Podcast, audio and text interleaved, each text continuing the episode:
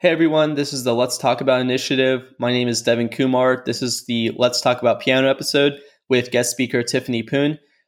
Before we get into this episode, I just want to briefly ask you all to please consider going to letstalkaboutofficial.com and purchasing the Let's Talk About Piano shirt.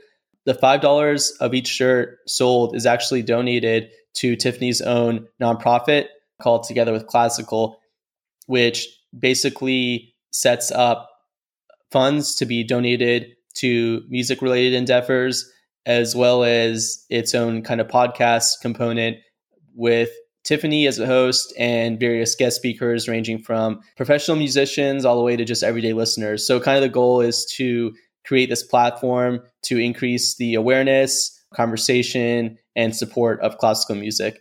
So, please consider purchasing a shirt. They're $17. They're 100% sustainably sourced cotton.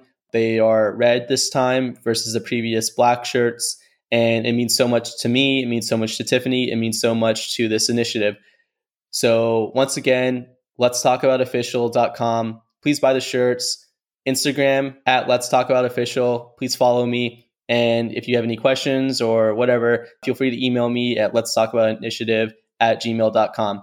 So thanks so much for listening and let's get into the episode. Hey everyone, this is the Let's Talk About Initiative. My name is Devin Kumar. This is the uh, episode on piano. I wanted to introduce Tiffany Poon who is a classical pianist. She has a nonprofit called Together with Classical. She also has a YouTube channel, and uh, I've been following her for a couple years now. She's one of my favorite pianists, actually, and uh, I modeled a lot of my playing off of her own playing style. But without further ado, thanks for joining me, Tiffany. Thanks for having me. Yeah, like we were talking about before we were on air, like it's on an honor to have you on here. You know, I think it kind of goes for what you believe in to be on here, and it's really cool. So I wanted to let you give a chance to introduce yourself and some of your experience and your journey with piano up until now. So this initiative, it's not an interview of the guest speakers; it's more of an interview on the subject, so a piano. So what I like to do is give the speaker uh, a chance to establish some like rapport uh, behind like why they are qualified to talk about piano. So uh, do you kind of want to just go into your experience with piano up until now? Why am I qualified? Well, I have no idea why of all the millions of pianists in the world, you chose to have me on as the prime example of piano or the spokesperson for piano, but I'm honored. So I've been playing piano since I was four. Holy cow, did I just realize I've been playing for 20 years? Wow. Something like that. Nice. Somewhere around four or five, I started playing the piano. I was born in Hong Kong. I currently am in New York. I studied for a really long time in New York. I went to Juilliard pre college. I got accepted when I was eight, and then I had to learn a year of English before I moved. So I've been in New York since I was nine. And uh, after the pre college of eight years, I studied philosophy at Columbia while also being in the Columbia Juilliard Exchange program. So I got to study with some really amazing teachers like Emanuel Ax. And so, yeah, that's my background. And I've been performing. But I, such an awkward question for me to say. what are my qualifications? I feel like everyone knows, or just uh, they they can read it. I don't think it's very interesting to list off my so-called accomplishments in life. It's a bit weird. So, well, you're you're, you're humble. we'll get a chance so to uh, nervous. Yeah, sorry. We'll, we'll, we'll get a chance to uh, talk about like where people can reach you to read more about you. So yeah, let, us get into the discussion here. So, with the large barrier to entry that the instrument piano is, how can someone who wants to get into piano reduce these barriers as much as possible just with like lessons? And even the piano is like such an instrument, expensive instrument. And I know you've talked about this in the past. Well, actually, I had a question about your question, if that's okay. What do you yeah. mean by barriers? Yeah, so um, I guess like, so if someone wants to learn or play the piano, they have to like buy a piano. So, like an acoustic piano you know, it's at least a, a couple grand, or like a keyboard is a several hundred dollars. So there's that as well as like paying for lessons. So that's kind of like a barrier where maybe a sport, like if someone wants to get into soccer, they can just like a soccer ball and they can just like start playing with some friends. So it, it's kind of like maybe even relative to other instruments, like a guitar is kind of a, you can buy a entry level guitar that's cheaper than like an entry level piano. So I would say relative to other instruments, the piano has like a larger barrier to entry into kind of getting into it. Does that make sense? Yeah, I, I think what you were asking about is straight up the most complicated issue, which is the financial aspect, right? Because yeah. when you mention soccer, yes, anyone who wants to play soccer or football, or whatever they're in the UK, uh, they can just buy a ball and kick it around. But that doesn't necessarily mean that they would be playing the World Cup. So I think that's kind of similar with any instrument that you pick up. It's what are your expectations going in? Are you there to just kick around the ball in the backyard, kind of playing the piano or playing whatever instrument it is? Or are you really striving towards playing at Carnegie Hall, which I guess would be kind of like playing at the World Cup? I don't know anything about soccer, so that's as far as I will go in with this analogy. But that's just what I thought about when you mentioned soccer. Um, I started off on a toy piano, and I had that piano when I was two or three, and I was obsessed with it for many, many years. And out, well, not many years, but for a good hours, like two hours a day, I would just play on it for just four keys. So what it all started was just my passion or just curiosity. I mean, it's a young age to have a passion at the age of two, but I was just curious about the music and I was very lucky that my parents obviously had the means to buy a piano for me, but it wasn't, you know, a Steinway grand piano at the age of four or five. I at least had the minimum to a certain extent to have a piano and have access to lessons. That being said, just because I went to such a fancy institution like Juilliard doesn't mean that I was coming from a rich background. I actually went through all of my years of studies on full scholarship. And so I had sponsors and I had people supporting me even nowadays. I mean, with the pandemic, I, as it is with many other musicians, cannot make a living out of just playing concerts and making music. So then I have also some really generous people supporting me throughout all of this crazy months. So I think what's important first is to consider whether you have the passion for it and if you really really really cannot live without the instrument or the playing and then if you're really driven by that, I think you will be able to find resources. And recognizing that I have the privilege of at least having that kickstart in the beginning of uh, uh, Boston Upright piano to play on and having some lessons, uh, I don't think that uh, the financial considerations should come in the very beginning when you approach an instrument. Yeah, yeah, good point once the passion's there, it's a lot easier to get things done. And that also comes from like a statement of, you know, I, I believe that I do have somewhat of privilege as well. So it's kind of hard for me to speak of someone with absolutely no privilege, but that's a different discussion altogether. So um, I know yeah, there's definitely like kind of entryways, like you're talking about the toy piano, to like at two to establish like your parents saying, oh, he, she has this uh, interest in it. Let's go on to the next step. So just with anyone, like even uh, our age who's interested in the piano, they can buy uh, any kind of like electric keyboard that I would say has weighted keys is like a great introduction. And from there, just to keep going forward. So I, I think this brings a good uh, transition to like the topic of having a teacher for piano versus being self-taught, like on YouTube. Kind of when do you recommend? You ask uh, a lot of difficult questions. Yes, I I, uh, I, I don't like to have like basic. Because uh, you, just, I mean, I think you, I think you chose the wrong person for some of these questions because I came from such a comparatively, I came from a privileged background of studying with professors or mentors at Juilliard. So I see this more and more every day of people asking me for advice and about how to enter into piano and get started and how to have lessons. But I also know so many people try to learn from the internet, and you know, the internet has so many different things. Some of it can be really helpful and inspiring, and then there's also a lot of junk. So, yeah. Um, it's a very difficult question for me to answer and say, oh, you should do this and that if you're learning by yourself. I think first and foremost, just like what I said about having that passion, is really having that interest and curiosity to keep discovering music. And so, if you like a certain piece, are you going to dive in and try to listen to all kinds of interpretations? And because of the internet and how accessible everything is now, you can find that very easily and for free. So, I think a lot of it has to do with having that curiosity to find things out on your own. And yeah. just because I had lessons at Juilliard doesn't mean that I relied on them. And I think the one thing I wish people would spend less time thinking about or stressing out about is having a teacher and or having a certain institution support just because that's not the end goal that shouldn't be the end goal that will give you some resources but it's not going to be everything that you need because at the end of the day you're the one that's moving the fingers on the keys so you have to be very self-driven anyway and i think it's very admirable for all the self-taught people out there who can really give themselves the motivation to keep on going forward and really discovering.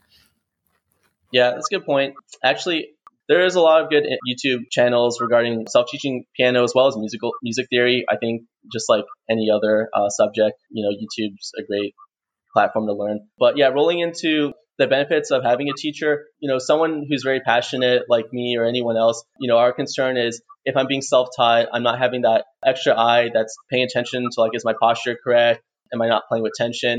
So what's that kind of fine line between playing to one's individual style versus following like the textbook of posture in playing? Does that make sense? Yes, and I understand where you're coming from because this is very similar to all the things that I get in DMs about questions about playing. I think I'm a very independent person, so just because this is what I think doesn't mean that that is how everyone in the piano world thinks or in the music world thinks. Like I said, at the end of the day, it's you that's controlling the keys. So you have to take on that responsibility. And if you're going to go on developing your career in music, you have to rely on yourself a lot to think about how to improve yourself. So I do this for myself. I notice from recording myself, for example, on camera, that I do certain weird things or I do certain bad posture, maybe like I hunch over a lot, or I would have some. Uh, I don't even know what to call it, but basically, I notice things that I can improve on from looking at my own video so a lot of this, I think you can achieve by really analyzing yourself. And it's hard when you don't know what you're supposed to, what the measurement of a standard, I guess. And that's why you mentioned textbook. But also, I think if you really listen to lots and lots of people's playing, there is a certain instincts that you can trust within everyone just as human beings. You know certain things are just absolutely beautiful and there are certain things that are just wrong or just not great and if you really analyze people's playing from their videos you'll see the kind of things that they do to achieve that beautiful sound or something that you find admirable so i think it is not so much about relying on one person's perspective or whether that be a teacher or an idol or whoever it is but it's about figuring out what you like in someone's playing and how to apply that to yourself, not in a copycat way, but kind of how to use that as a example for yourself to strive towards. I don't yeah, know if that I, makes sense. no, that, that makes complete sense. And when you're mentioning that, I'm thinking of a parallel of like I grew up playing tennis and now I compete in the sport powerlifting. And we always talk about watching like when I played tennis, everyone talked about watching matches at the professional level. Um, you know, just like being able to soak up. I love watching that too. Yeah. Oh, yeah, okay, cool. And then like even powerlifting, it's it's a little different because you, you know you don't want to copy someone else's form because everyone's like body is different. But there is something to be said for watching a lot of different people compete at the high level and um, being able to soak up those kind of common themes that help them kind of lift and, and be the way that they are. So that, that's kind of like something that I was thinking of when you're mentioning that. Yeah. So well, I would like to say that it's not exactly the same when it comes to tennis, uh, watching tennis matches versus w- watching music competitions, because the way people play in competitions is not exactly the way it is in the music performance world. It's a bit different, but oh, I get what yeah, you're trying. To say. Of course, yeah. I remember watching a video of yours, probably, I think when I was just finding out about you, and I think someone asked a question about how you warm up. And I liked how it, um, your response was a bit. I like how you are kind of a bit of a nonconformist and not kind of thinking about like why is something done, and rather than just doing everything the way everyone else does. So when a lot of people warm up, they do their scales, they do their Hanon, Czerny. But if I remember correctly, you talked about warming up just by like playing a piece. Do you want to talk about a little bit about how you warm up, the benefits you see to warming up that way versus just going through playing scales? Um, obviously, there is benefit to learning scales, but just for your own warming up, I guess. I don't warm up. I mean, I do, but I don't in the traditional sense. And I remember that video I filmed it at Juilliard, and in a way, it was a joke for me to make that video because I don't warm up. So that's the irony of that video. Oh. And what you see me doing in that video is explaining how I play pieces that I enjoy as a way to warm up my soul and also my mind and my fingers and everything because it's not like you uh, turn on the oven before you bake cookies you know to preheat the oven it's not something so technical like that i think with music playing a lot of people because of just the, how it is the system of having exams and having grades you think that you have to achieve certain things that are very concrete and so you apply those things like you apply the ingredients of a recipe to make cookies. So I made that video to explain how I personally don't do specific things because it depends on how I'm feeling. Like right now, I'm in a jacket, even though no one can see me, but that's because I'm slightly chilly. But that doesn't mean that every day I will wear a jacket because if it's summertime, I'm not going to be wearing a fur coat. So it's just kind of uh, a lot of it has to do with how you feel and adjusting to that. So if you're thirsty, you drink water. If you're not, you don't drink water. So if you're very stiff for whatever reason, you might want to do some stretches. But if you're not stiff, then you're probably not going to have to do certain stretches to uh, relax yourself. So it's all about uh, being very self aware of how you feel and analyzing what will make yourself better. And uh, yeah, do as appropriate which yeah, is get, horrible as an answer to anyone who's just looking for you do X, Y, and Z, and then they go do X, Y, and Z, and will be Tiffany or will be something, you know. So no, I, I think it's a good reminder though. Person to be asked for advice like this. No, it's a good reminder because it's like this isn't mathematical, right? And like anyone who's trying to be at the level you are, who's approaching this from like this mathematical perspective, is never going to be there. So. Um, yeah, it's not like I want to achieve two. I have one, so what should I do? I should add one. It's not like that. What's that saying? They say like if you spend 100,000 hours on something, you'll be like an expert. And like obviously, have you heard of that saying? That was you know, a book by Outlier, the okay. Outlier book. I don't know if you've read it. I haven't. From Malcolm Gladwell. Oh, That's oh, okay, where it gotcha. came from. It was his book about how people all spend this minimum amount of hours to achieve whatever it is that they're very good at in their field. So it wasn't just music, but the danger of that is thinking that each hour is spent equally for people of the same caliber. Mm. Or, yeah, it's not about the hours, it's about what you do during those hours. Oh, okay. Yeah, and like just like you were saying, this reminds me. Do you watch anime, by the way? No, sorry. Okay, no, it's I okay. Know it's, it's a huge uh, passion of the world, but yeah, I'm yeah. just. There's actually two piano animes I want to mention in this podcast, but one that's like really relevant to this. It's called uh, Piano Forest. I don't know if you've heard of that. If you ever get free time, I'd highly recommend checking out. But there's like these two kids, and one of them is very mathematical in his approach and his competitions, and the other one, I don't know, he just goes more with like how he feels and anyway, it's, it's a really good anime, and I recommend anyone listening to check it out. And it kind of goes back to what we were talking about here, because at the end of the day, the better pianist is the one who goes by the feel and isn't doesn't take that mathematical approach. And I know with my own playing and practicing, you know, when I approach it more of uh, by feel, I've always feel like it's a more immersive experience, and I always feel like I'm getting more out of my uh, practicing versus like playing the scale five times and then uh, doing this warm up and then moving on to this piece yeah, I, I, think there's a lot, of, a lot to say. I mean, there's certain basics. Yeah, I mean, there are of course certain basics. Like I had to learn my scales, so of course I had to play it a few mm, few dozens of times. But yeah, that's you know the very fundamentals of knowing scales and music theory and all of that. But after some years, you kind of develop your own way of thinking. Okay, now that I have this fundamental, when will I apply it? And that's not something that someone else can tell you. It's not again. It's not like making cookies you have to have all these ingredients every time you make cookies you know so yeah i guess I like know why i'm talking about cookies a lot sorry no no i'm i'm, I'm hungry now i want some cookies I guess like an asterisk is obviously Tiffany is a professional like level classical pianist, so her approach is going to be different than me, who is you know a lot more of like an intermediate level, who still is working on those fundamentals, who needs to work on the fundamentals a little more actually. okay, so but it's um, also very different. I just remember I had a conversation with a different professional musician, not a pianist, but she was saying how she does her skills every day and she does these fundamentals. So it really is subjective and it it's going to be different for everyone, even if you are, the, I mean, she's way more um, experienced than I am, and we're by no means any comparison, but I don't think it's about the level of expertise, it's about what works for you.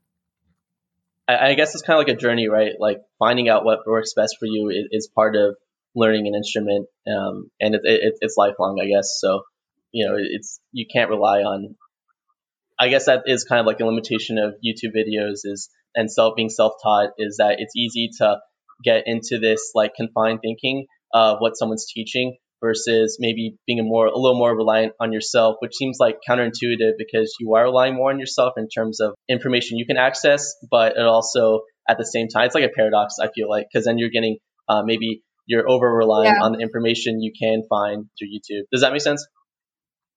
Yes, and I understand why I always get these questions asking me for advice, and I mean, I get them every day, and I just feel so bad because I cannot respond to them because I don't know what your life is. I don't know what yeah. your uh, playing style is. I know nothing about you except that you sent me a message asking me for advice. So uh, it's not something that you can just get generically. It's something that you need to discover of all the possibilities and then kind of decide what works for you. And I know it's challenging to, can be very overwhelming to be in this position, but it's also something that you have to do whether you're self-taught or not. It's just something that yeah it's just an attitude that you need to have to be self-reliant and yeah. Yeah well said. I feel like it coincides with your your passion for the piano. You know i feel like if you are passionate about the piano it's it's something that you should embrace because it creates that uh, uniqueness of yourself playing versus anyone else playing.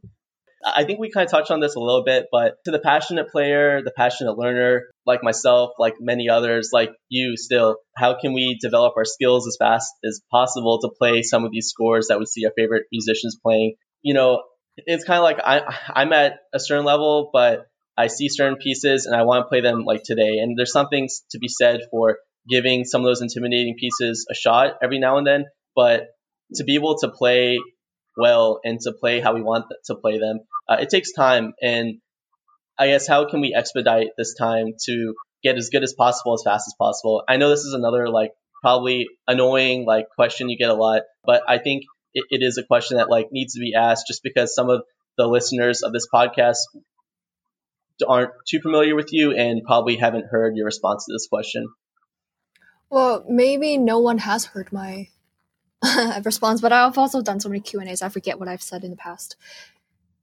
When I read that question, it, it uh, irked me because it reminded me of this perspective that everyone has that you have to get things done as soon as possible, and your method needs to be expedited. But when you use the word expedite, I think of okay, go get FedEx. oh yeah. so at the same time, I also understand that impatience because when I was younger, I definitely want to have a career and want to have concerts. And so there are things that I constantly wanted but was never getting and was always told that it takes time. Yeah. And then of course, what 10 years later, I'm saying the exact same thing where it takes time. But I think it might be more helpful to think of it in more of a mindset change where your point isn't to tell yourself you have to get this done as fast as I don't know. Let's say you want to learn this Rachmaninoff third concerto in two days. it's not about the time to achieve something because with music you can't be like okay i have played all the notes and i am done today it's just not how it is with music especially if you love music if you really have the passion for it you will understand that your way of playing is going to change so you might think that you're done today, but 10 days later, you will, you might have the chance of coming back to it and thinking, oh, I can play this better. And it's that mindset you shouldn't think you have to play it, achieve something as fast as possible. And if I don't, then I suck. You know, Yeah, it's uh, about doing something that you love. And if you really, first off, is choose a piece that you genuinely love doing uh, or love playing or listening to. And it's that passion again that will give you the drive to keep on going no matter how difficult it, is. And it's not about fast or slow. Yeah. I don't know if that makes any sense. No, that makes total sense. I, I know you did a Q&A on your Instagram recently, uh, and someone made a comment of how to play faster, and I, like, uh, uh, um, understandably so, like getting irked from uh, like a question like that because that's Not not what it's about, right? What do you say? It's not the Olympics. Yeah, it's, it's- not the it- Olympics. That's what I said. Yeah, it- like, I mean, there's there's two things. There's learning as fast as you can, and then there's also playing as fast as you can. Playing as as fast as you can is the world's most uninteresting thing in the world, and then and playing, learning something as fast as you can is also not the point of music or the point of you pursuing something. It's not like like some things just take time. Like um, slow cook meat, for example.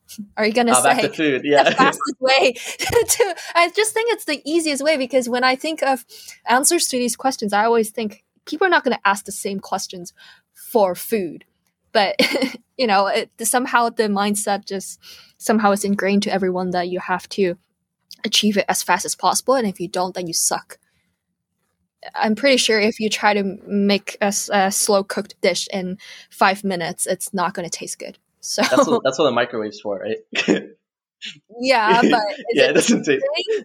Probably not the same thing. So, yeah.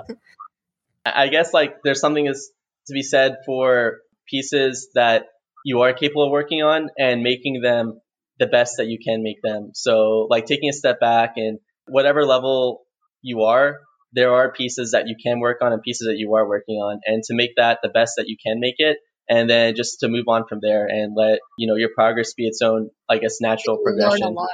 Yeah. Yeah. I know. Yeah, I mean, you uh, learn a lot from the experience of tackling challenging pieces. That's how Yeah. I was when I was younger. I played pieces that were objectively, whatever that objective voice is, uh, way too difficult or whatever it is for my age. But I played them and I have them publicly on YouTube. But it's not about comparing that child's playing with Horowitz or Rubinstein or Schnabel. You know, it's it's about achieving something, learning something in that journey at that time. Years later, you come back to it and play even better, but that's just how it is. And you shouldn't feel bad that you can't play as well as people with 50 years of playing experience and life experience, even. yeah, it's easy to get locked into this like objective standpoint of piano scores or like this piece is like objectively more difficult. But like take a step back It's and all look at because of that grade system. Yeah, the, the- this is not an attack on like oh pedagogy but um just with the i think was it abrsm or those those kinds of uh levels or whatever. that Yeah, a group of people sat down and decided to judge pieces on how difficult they are and then yeah but that doesn't mean anything. In my own finding pieces to learn, it can be almost not like a turn off when you see something's like a lower score, but it, it- it's kind of messed up really because like this piece is it's like it's special, right? but so why attach like a number that compares it to other pieces? Like it is important because you know you should know how difficult a piece is to get into it, but that's why you should look at the score itself, right? Rather than like a number that someone else attached to it. It's not fair to the piece, I guess. and it's not fair to yourself Yeah, it's not fair to yourself. it's to not fair to yourself because yeah because then you're restricted from approaching something because someone else that you've never met said that it was a certain level and too difficult for you and i know also i i understand everyone's frustrations with this kind of sentiment because when i was younger i also have approached teachers who were like you cannot play this because it's not uh, too difficult for you. You should go with this easy piece. And I stopped taking lessons with them because you know it's about discovering music and learning what you can do and also learning about your limitations. But in order to learn all of that, you have to approach things that are outside of your comfort zone. Yep. And that's how you grow. So it all has to do with what you expect from yourself. When like are you expecting to play this publicly at Carnegie Hall or like tomorrow? or are you there to really learn? And I hope that it's really about learning, and it's through the learning that you can really play better and better, and then approach Carnegie or whatever the equivalent of your musical dream is. So, yeah, there's uh, that like growth from the adversity of tackling like an intimidating piece. That's really important. I, I know when that pandemic first started, I came back home from uh, Austin here to Georgia, and I was in a really bad place. I was in the worst place I've been in my whole life, and I have always wanted to learn Clair de Lune, but my teacher growing up had always mentioned that's too hard for me. And I will say, rightfully so, because I was barely practicing 30 minutes a day at the time. So maybe if, if um, but I, there was like something within me that said like, this is the time to like learn this piece. And I'd always been a little intimidated because I wanted to give this piece like the respect it deserves.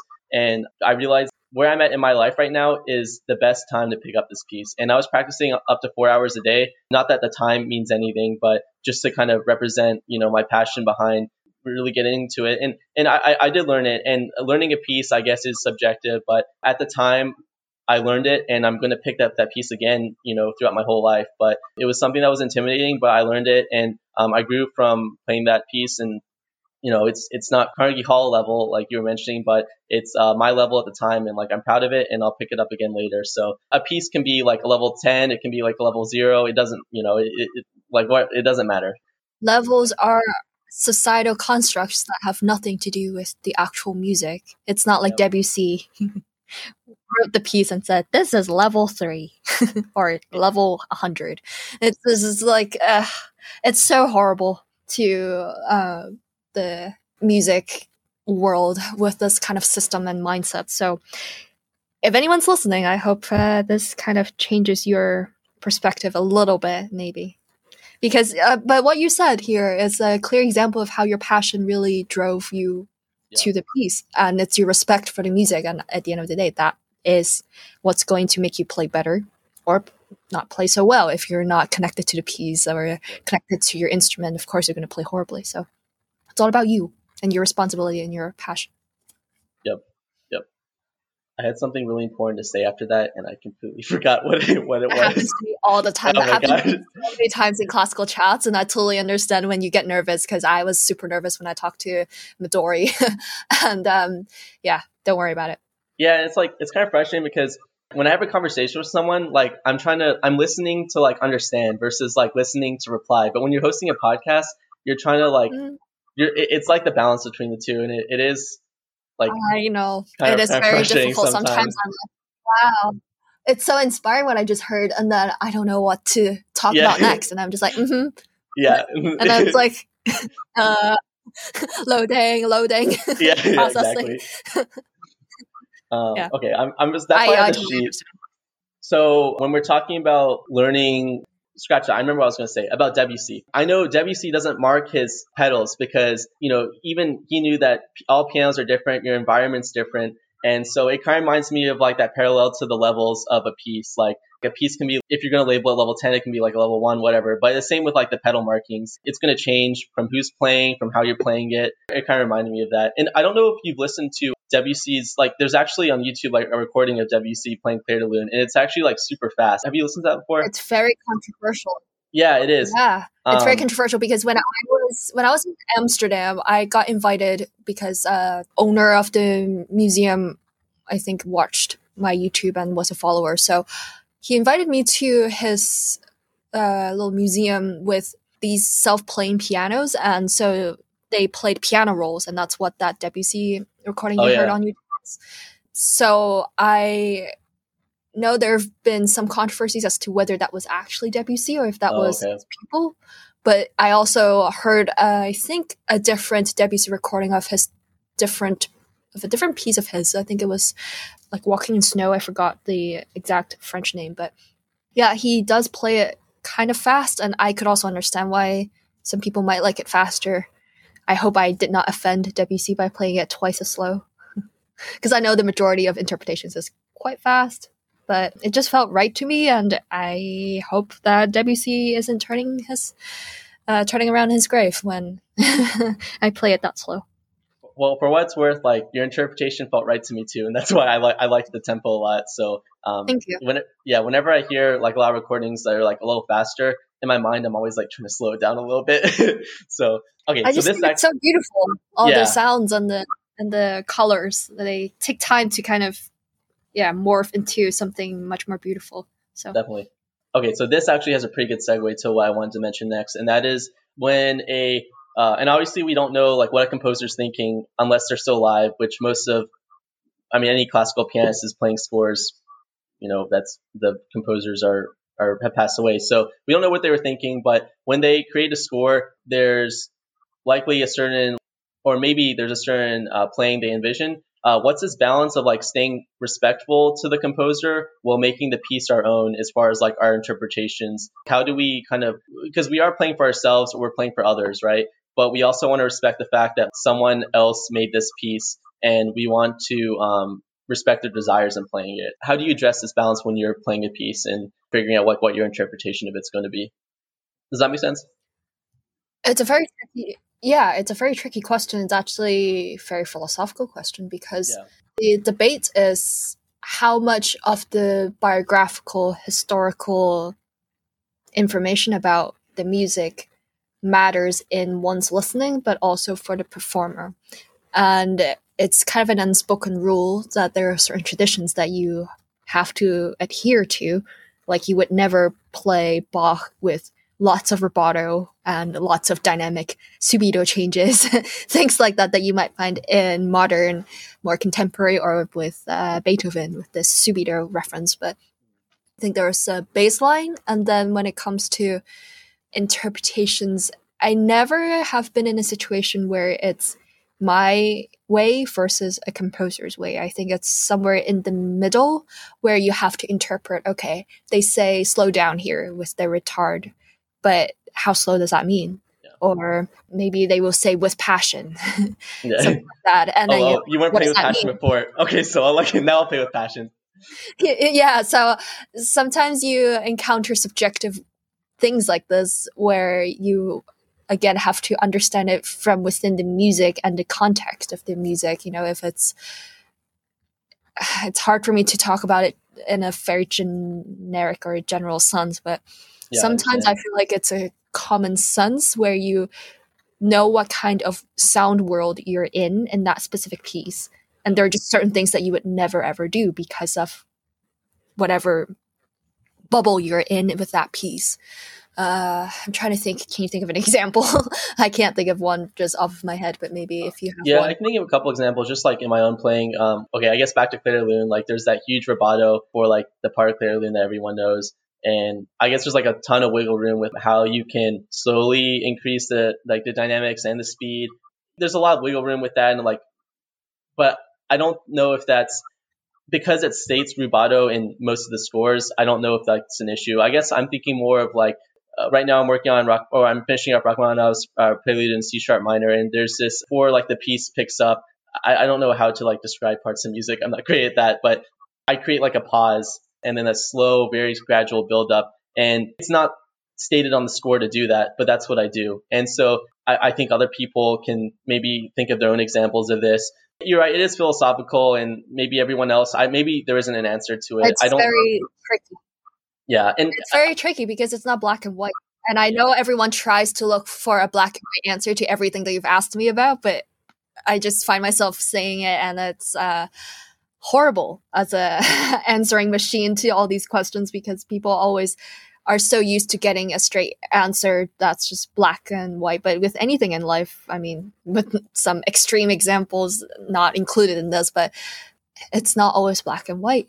And yeah. with music, it's so subjective that what the composers give you as a structure, the overall things, but everyone's going to approach each note differently based on the piano that they're playing on, what their hands is like, what their mindset is. And so there's so many factors that is just part of what it is to play music. And so it isn't the objective of someone's learning to say this is right or this is wrong because I've also encountered in the past where one teacher says you should do like this and another teacher says the opposite but who's playing the piano at the end of the day? You are. So it's about how to find a voice of your own within your respect and passion for the composer.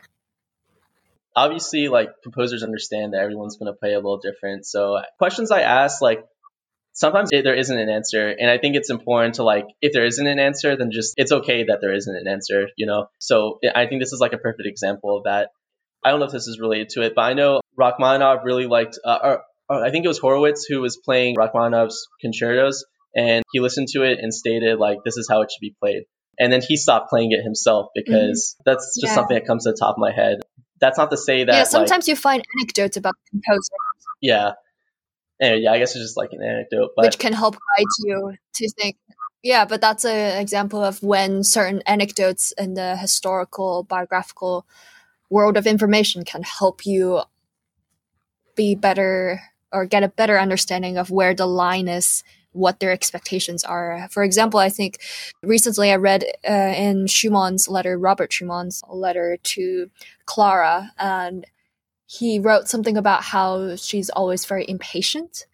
And that was justification for me to understand why Clara always wrote these really fast tempo markings for Robert Schumann's music. And that I've always thought that they were way too fast. Having read that line in his letter gave me the justification to understand okay, that's Clara's understanding, and Robert thinks that she was very impatient. So I think it was about, I was thinking it was a comment about her playing of certain pieces that Robert thought she played too fast.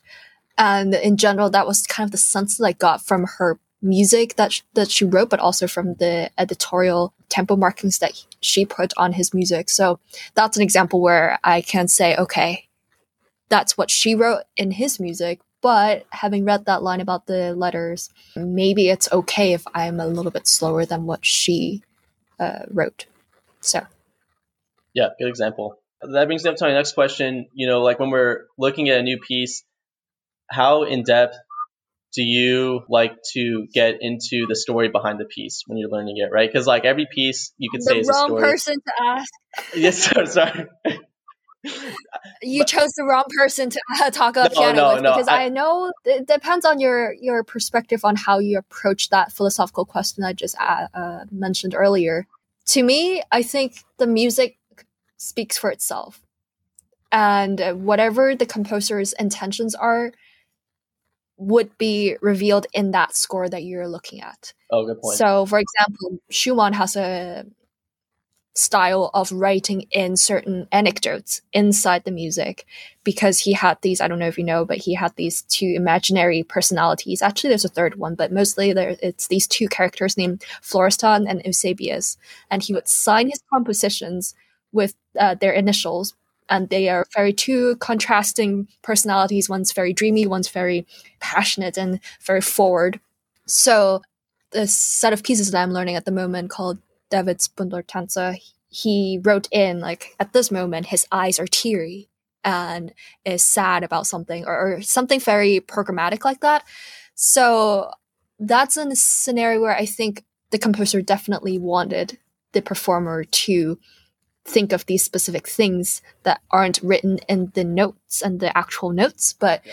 I think the composers say a lot in what they write in the expressive and tempo markings.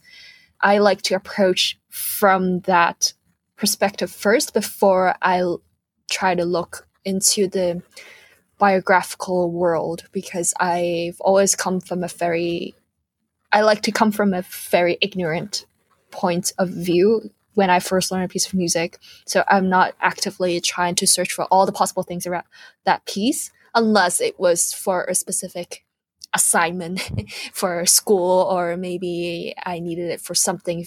But it was never something that could enhance my playing from the very beginning, from the very first point of contact of learning a piece. As a person, I am curious about the person behind the music. So nowadays I've been reading about Schumann and his life and a little bit of his, but not really about his life, but reading the things that he wrote because I always like to come from a more pure perspective of what exactly did the composer share with the world regarding his music, not about what someone else wrote about them or about their life, but really from the most intimate perspective, which is the composer's words that they wrote. So, uh, did I answer your question? yeah, and I, I actually I really vibe with the statement about the importance of staying ignorant? For me, it's about having as pure of a perspective as possible. And I know a lot of people don't do this. I, I have encountered students and nerds who really analyze the music to its parts. But then philosophically speaking, I don't think music is the sum of its parts. I think there's something much more transient and also maybe transcendental in some way, where it isn't just about, okay, it's made up of E major plus A major plus D major and uh, made up of these structures and it's made up of this chord progression. I think those are just system of values that we've been trained for some helpful purposes, but I don't think that is the end point of approaching music through that kind of lens. I think that's only one lens. Whereas if you approach from within and look outwards, I don't know if this makes sense. It's more of like a inductive knowledge versus deductive. And I guess I am inductive. I forget what the proper term is. You might have to fact check me on this, but it's been a while since I've talked about epistemology or been in a epistemology class. I just like to come from the music and start from there rather than starting from a certain system of values into the music. Yeah. Be it yeah, and- biographical or music theory or whatever analytical tools that one uses. To each his own. Yeah. You know, it's One- just 100%. it's my way of uh, approaching it doesn't mean it's the way. Yeah, yeah, no, for sure. I I know, like, it, so if someone's listening to a piece being performed, they're not thinking like, oh, I don't. I, at least I don't think they're thinking like this is the chord progression that's being played. I feel like they're more of just taking it, the experience in, right? So learning a piece is kind of a Maybe, I- reflection I of that. know. Well, I, I don't know, I guess either, but I guess like learning a piece and playing it is a reflection I of don't that. know. I think sometimes when you analyze certain things, and I've done that when I was younger, where I would be like, "Ah, I always forget this spot, so I'll always remember that it goes from E to D, something like that, very artificial. And I just think, it's might help me temporarily for that memory issue, but overall, it's not going to enhance my musical playing because then it becomes kind of artificial and me applying something and then thinking that whatever that means, the chord progression necessarily means this way of playing, and it's not so direct like that, and it shouldn't be like that. I think the music Did you should. did you get a degree in philosophy or something? that, that I was a told joke. you. That was, that was a joke. I know that was a joke. No, I, I I don't know if it's uh, so much about the influence of a philosophy degree on this. Maybe it is. I'm just a f- annoyingly analytical person, I, I and can, I, come up with that. answers, not really answers. No, I, I can relate to that actually. Cool. All right. So I'll take a little step back. So with classical music, there's a few different like eras or periods of music. There's Baroque, there's classical, romantic, contemporary, impressionist. I think we're all, well, not all. I'm can speak for myself. I'm drawn to the romantic and contemporary area of music, and I definitely I don't pay too much attention to Baroque and classical as much as maybe I should. What are the benefits of playing composers' work from all the different periods of music. And I will say for people who aren't familiar with it, every period of music has a different, um, I guess, like vibe to it and characteristic. It's like the different styles of painting. Why Monet's painting are made up of dots, and I, don't know my my art enough to say what the exact opposite of that, but think of someone exactly opposite of that. I think in the very beginning when I was uh, younger, and I say this as if I'm 80 years old now, but in a way, um, kind of is. Uh, when I was younger, I would play all kinds of uh, pieces based on what I liked from listening. So I would play Bach or Liszt or Prokofiev, just all sorts of styles of music. And I think the reason why schools require you to do that, uh, like if you think of juries or entrance exams, they always have you play uh, a piece from each era. It's for you to show your different styles of playing and show them a range of your skills. If you think of it less of a way to show your skills, it's a way for you to learn the different possibilities of approaching an instrument and also approaching music and understanding music. So I think in the beginning, it's important to have that variety experience uh, from learning different styles because you develop different techniques Yeah. through playing something very technical, very notey, like Bach, where you have to manage two hands with four voices, sometimes in the fugue, which is so difficult. But that kind of training helps you be more agile going forward and learning other difficult pieces. So, yeah, that's my answer. No, that's a good response. It's clear Um, for once. Yeah, it's it's a good change of pace, and it, it's something I have to remind myself. It- you know, if that wasn't the case, I would just play Chopin, Liszt, and Rachmaninoff. I think that's all I would play.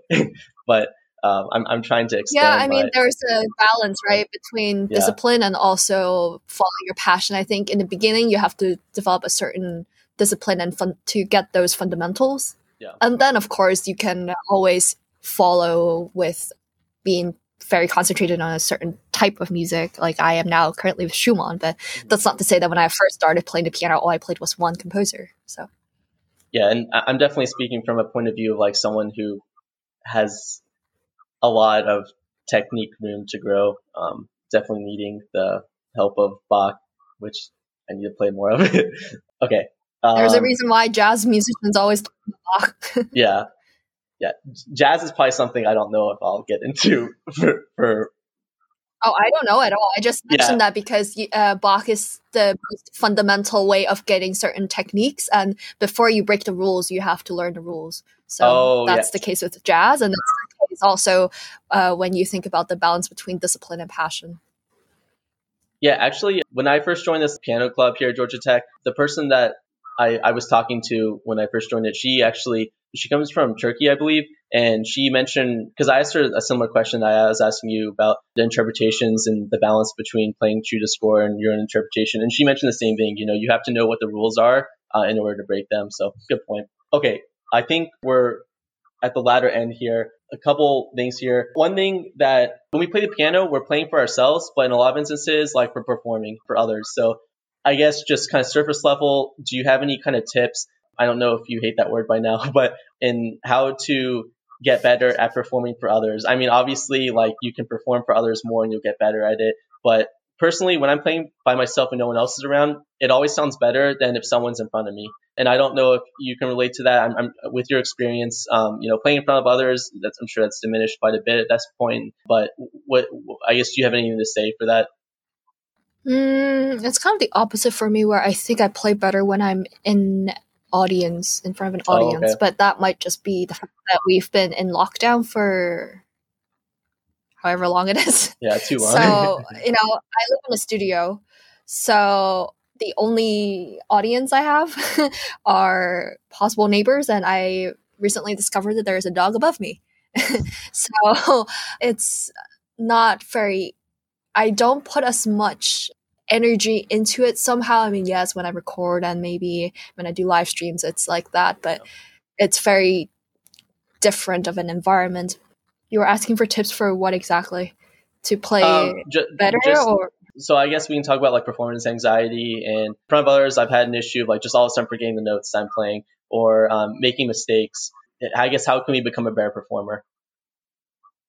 Well i know it's really annoying to say this and to hear this but after each time you learn from the experience and you will get better and better. So that's already the most basic. Personally i am very aware of what triggers my memory spots or my nerves. Oh, okay. and it's again about taking responsibility for how you are whether how you are learning a piece of music how you stay motivated how you set the goals for yourself but also when you're playing it's nothing has changed really in terms of the fact that your brain still controls your fingers right Mhm. so that should remain the same and it's about how to get rid of the external factors be it a scary person watching you with a pencil and the score ready to scratch away when you make a mistake Yeah. or when you're playing in front of 100 people or thousands of people so it's important to develop your own bubble remind yourself that you're playing it because you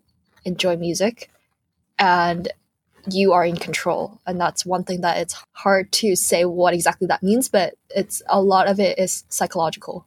Yeah. it's a psychological game mind it's a mind game. Just like with tennis i've learned that you know it's um mind game and that's 90% of the influence over your playing. It's your mindset. Yep. if you're anxious you're going to sound anxious. So do you want that? Probably not. So then you have to figure out a way to remind yourself okay I should be as relaxed as possible so that I can play as best as I can. And really telling yourself that you're in control and not so easily influenced by the external factors because then you're not really giving yourself all the credit. You're allowing someone else to control how you are. Yeah those are good personal affirmations to have. Good reminders. But it's it's scary in the beginning i know because uh, i've been in situations where i would have memory spots or I would uh, mess up in front of very public events, or I would, I think for some time when I was younger, my feet would shake a little and I couldn't really understand why. So it's all in the mind. It's about having that self confidence, which I still don't have, but it's something that you develop and get used to that nerves some have said that it's just it's going to be with you. It's not like you take a painkiller and the pain goes away. So you take a nerve killer and everything will be fine unless you're on uh, well we don't want to talk about recreational drugs but i imagine that not not in this episode. but um, again it's about telling yourself that you're in control. Yeah. And it's, it's kind of like a vicious cycle. Like the more passionate you are about it the more you take pride in how your playing sounds. So the more you're concerned about how it's going to sound and having those kind of personal affirmations as reminders helps too. Um, but learning from the experience and messing up and learning more about yourself and how that happens, I guess helps as well too. Yeah, I mean, I, I don't think it's a don't be so hard on yourself. Although I find that highly ironic coming from me because I criticize myself so much uh, publicly and also privately. So I do you think it's important to tell yourself that you're in control. Yeah, because sometimes definitely. you you want to just say that uh no i wasn't playing so well because of something but mm. it's all about how you react to something so at the end of the day it's you that's playing and controlling everything at the sure. piano at least a common theme in this episode is like you know it's it's you that's playing so to remind yourself that yeah i've said that way too many times i'm sure people have clicked off by now no no not gonna give um, us a clear answer. no, no. I look. I, I, I don't like like basic questions, basic answers, right? Because if you're looking for that, there's enough information out there. So I, I like maybe, but I also really, understand how unsatisfying it is to hear things like this because then it, it's like oh we don't want a philosophical discussion or a psychological discussion but playing as it is with so many things that's um 90% psychological definitely okay so before we like wrap up here, there's two of the initiative's themes are mental health and social justice. So I like to tie that in to every episode whenever applicable. This is more directed at you rather than piano as a whole. Being, you know, a professional classical pianist, I want to talk about the mental health effects of playing the piano, but on the flip side, you know, being a performing as a classical pianist and how that can, you know, the pros and cons of that. Are you able to speak on that? I mean, I almost had an anxiety breakdown just an hour before I came onto this podcast. So it's hard for me to comment on that as a general uh, generalization about how every pianist is and how every musician is. For me, it's because I'm in charge of so many things.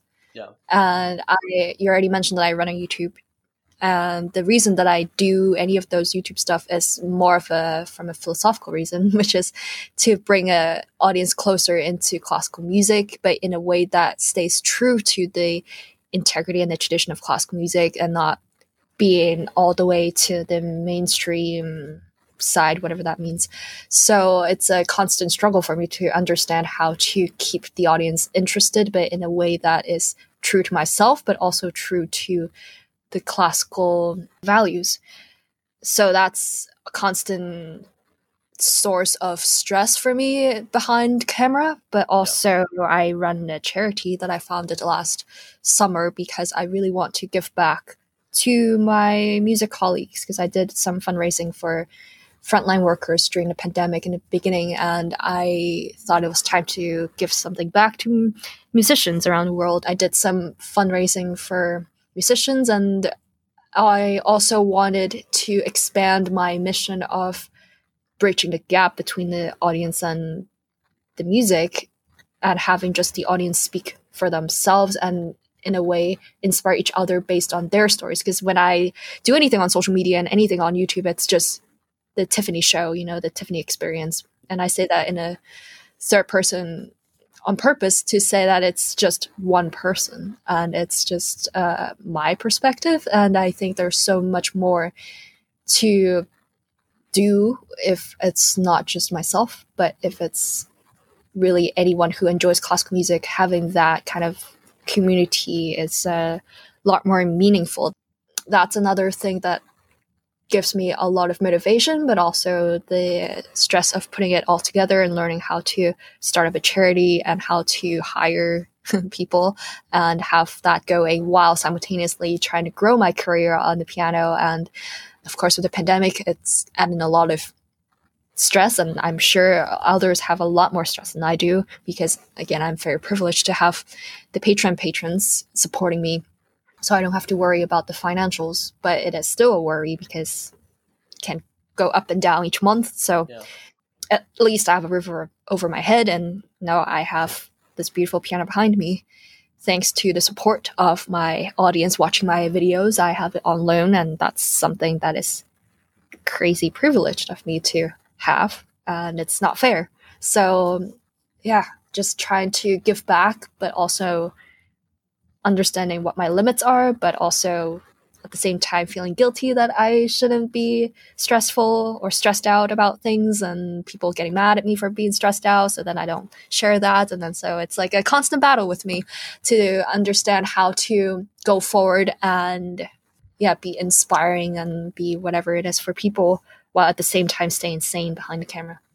Yeah, that, that sounds frustrating. But that's very specific to me. It's just because I'm a very complicated person. I'm not exactly just a person who plays piano. It's a lot of things that I care about. And my hope is that anything I say on the internet or do is to have some sort of motivation for others. And that's why I have that slogan, be kind, keep striving. It's about, like I said, for quite some time here now that it's all of it. It's very psychological and it's uh, half the game is won by how you set your mind. So it's a lot, but it's also not a lot. But it is a lot, but it's not a lot. So it's a constant debate within myself. Well, I mean, whatever you feel from everything that you do, it's definitely understandable. So thanks for touching on that. I think mental health is like a really important topic, and I do like to tie it into any topic that I do on this initiative because of how important it is. And yeah, t- talking about it is good to just bring awareness, but obviously there's more that needs to be done. But I just like this, you know, on the podcast side of things, I think it's good to talk about it and connect it when, when applicable. Okay, the last thing I want to talk about before concluding this up is on one of your recent videos with Schumann, you were talking about something you say a lot is to keep striving. I guess it's your what, what's the word I'm looking for? It's your um moto. Moto, yeah, mo- yeah, yeah, motto. So um, and, and I, I, think you your motto said it was really well said. Why keep striving when there's someone that's maybe better than you at what you're striving for?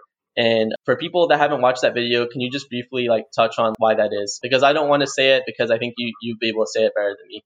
And I, I think it was like a really good reminder, not just for playing, but for like everything. We're all trying to get better at something. We all have passions, and it can be intimidating when other people are better than us. So, like, why do we keep doing it? I believe it was the philosopher Rousseau who said comparison was the the evil. Something of that. He said it much more elegantly, but basically, I was inspired to make that post because I had gotten a direct message from someone asking me specifically, you know, why keep striving if you're never going to be as good as someone else. And I thought of it in relation to analogy to human relationships and friendships.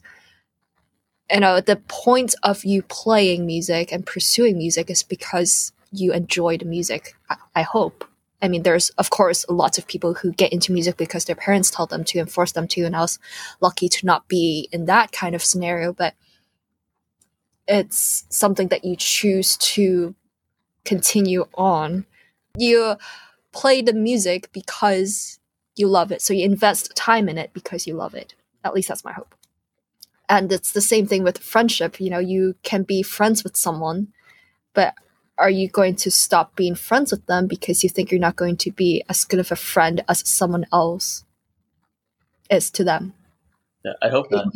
Yeah. So uh, I did it. I set the analogy in a much better way in the caption, but uh, that's the kind of sentiment. I mean, yeah, maybe someone makes better cookies, and yes, we're back to cookies. or maybe someone has uh, more money to give better gifts to your friend but are you going to stop being their friend because of that comparison? You know it's it's not that's not the point of you being friends with them and that shouldn't be the reason that you are friends with them. It's because you can be better than their other friends. It's because you like them you love them and that's why you are friends with them and you invest time and energy into the friendship and the relationship. So i think it's the same with music. It's not that you stop playing music because someone else plays it better than you or whatever that means because at the end of the day it's the music itself that motivates you to keep on playing because you love the music. Yeah super well said.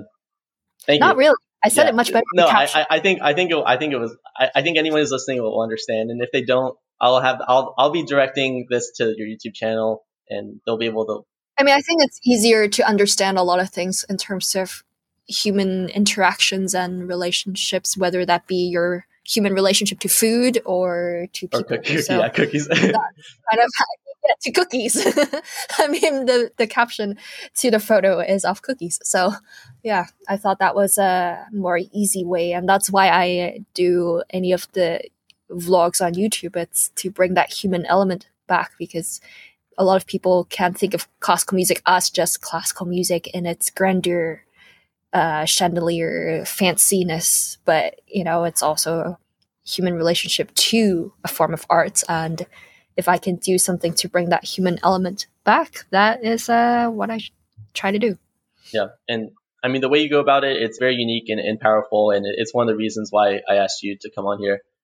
when you edit, you might think, "Oh, I should have chosen someone else who could give us clear answers on no, questions." No, no, I'm I'm I'm so happy you came on. Don't don't worry, don't worry about that. Okay, all right. Before you conclude, the other piano anime I wanted to mention was uh, Your Lie in April. For anyone listening, even Tiffany, you know, you ever want to watch some anime, Forest of Piano and Your Lie in April. They're really good and like they're really sweet, and I think you would enjoy them a lot. I know it's the source of everyone's introduction. I think I watched a few clips, but I'm just not into uh, anime. Sorry oh. to all. No, no, it's okay. It's okay. Well, I'm sure someone listening might check it out. What do you say? I'm sure they uh, probably know it. Right? I I know there was a lot of comparison with the Moonlight Sonata. People are like, "Oh, that's her," or "No, that's not her," and um, with the also the lip slide. Mm, uh, so it's great if that's a way for people to get introduced into uh, the music in an organic way. So yeah, definitely did help me. It like the Chopin Ballade number one. It's on Your Lie in April at, at the end, and it made me super into that piece among other pieces in some of those animes. But anyways, do you think of the characters when you play the pieces? Actually, a little bit. I think that the cool thing about anime is the personalities behind them and like the passion they have is like super relatable, and it helps me have a further drive in my own endeavors. I was telling you about that one uh, character who plays purely from passion. Like he has this piano and a forest, and he plays for no one. He plays for himself, and it transfers to you know the whole show. It is about like how he's playing just for himself. It, it's really cool, and I try to think of that when I'm playing. So among among like you know other examples throughout the show, but yeah, actually, my, my brother started playing the violin recently, so I'm, i was telling him we need to do like love sorrow. That would be but, cute if you if you yeah, did it. Su- super super cute. okay, uh, what I like to do with every speaker is to kind of open the floor to them. You know, I don't want this conversation or what I hope to be conversations to be limited to like what I'm asking and what you're answering. So, is there anything that you want to mention for listeners? Like, can we relate to piano? It doesn't have to be just literally anything that you just want to talk about or, or mention I feel like I've said so many things and I feel like I've talked too much. so I don't know if uh, there's anything else I would like to add aside from be in control, take responsibility, and follow your, follow your passion. But keep striving. I, I don't know. I feel like I've said everything that I would say thanks for the opportunity to come on and ramble for. For sure. No, it, it's been a blast. And then moving on to like the call to action that I have every speaker have. What is your kind of call to action to every listener? Come to my charities YouTube channel together with classical because you will hear a lot of different kinds of experiences from people that are super famous and also people who are probably just like you as uh, students learning the instrument. So check it out if you would like to hear more variety of perspectives on music, classical music. Cool. And I'll make sure to link that in, in my Instagram and, and everything so it's easier for people to access. And then second to lastly here, so this is the podcast component of the initiative, also dubbed conversation aspect of it. So I also have the charity aspect, which is the shirts I sell, and every shirt is five dollars are donated to an organization picked by the guest speaker. So Tiffany, do you want to talk about what organization you're picking, where the shirt proceeds will go to? Yeah, I mean, I feel a bit embarrassed to be so self-serving, but I really am passionate about the mission of having everyone inspire each other in just their stories, their love for classical music. So that's why I founded Together with Classical. And we are about to relaunch and do much more than what we've done before, which is just fundraising for musicians as a go between charity. And recently we got the tax exemption status, which is exciting. So nice, that congrats. unlocks a lot of resources. Thanks. Yep. A lot of resources for us as a proper nonprofit to really develop further and with the goal of giving others more opportunities to experience classical music, whether it be tickets or opportunities to just listen and be inspired by others' stories. So, thank you yeah, for your support. and, and I, I don't think it's self-serving at all. You know, I actually like that the donations are being sent to something that you're in charge of because there's a reason why I asked you to come on here and you know donations are, are being sent to something that you're in charge of I mean, it reflects like the character that you are. So I feel like there's a lot of organizations and nonprofits that you don't really know like what's going on with the money that you're sending. So I highly value that this is being sent to something kind of you're in charge of. So I don't think it's self-serving at all. Thank you. And and then so thanks finally, for trusting me. Yeah, yeah, yeah, of course. And so finally, like where can people find more about you? Obviously link to whatever capacity I can link this Spotify and you know where I publish this podcast, um, your information. But if you just want to like verbally talk about where people can find you, that'd be great. They can find me somewhere in the New York State. Or like, uh, like, uh, I, I guess YouTube and, and Instagram. I know what you're trying to look for, oh. but I just feel like if someone is really curious, they can just Google me and they will find everything. Okay, actually, that's a really good go point. Go to whichever they feel like. It's I, so I actually public. really like that. Yeah, I, that's actually a really good point. Okay, so thank you so much, Tiffany, for for coming on. Like I said, this is um this is a really big deal for the initiative, and it's really mm, you know a huge honor for you to come on. But yeah, thank you so much. Thank you.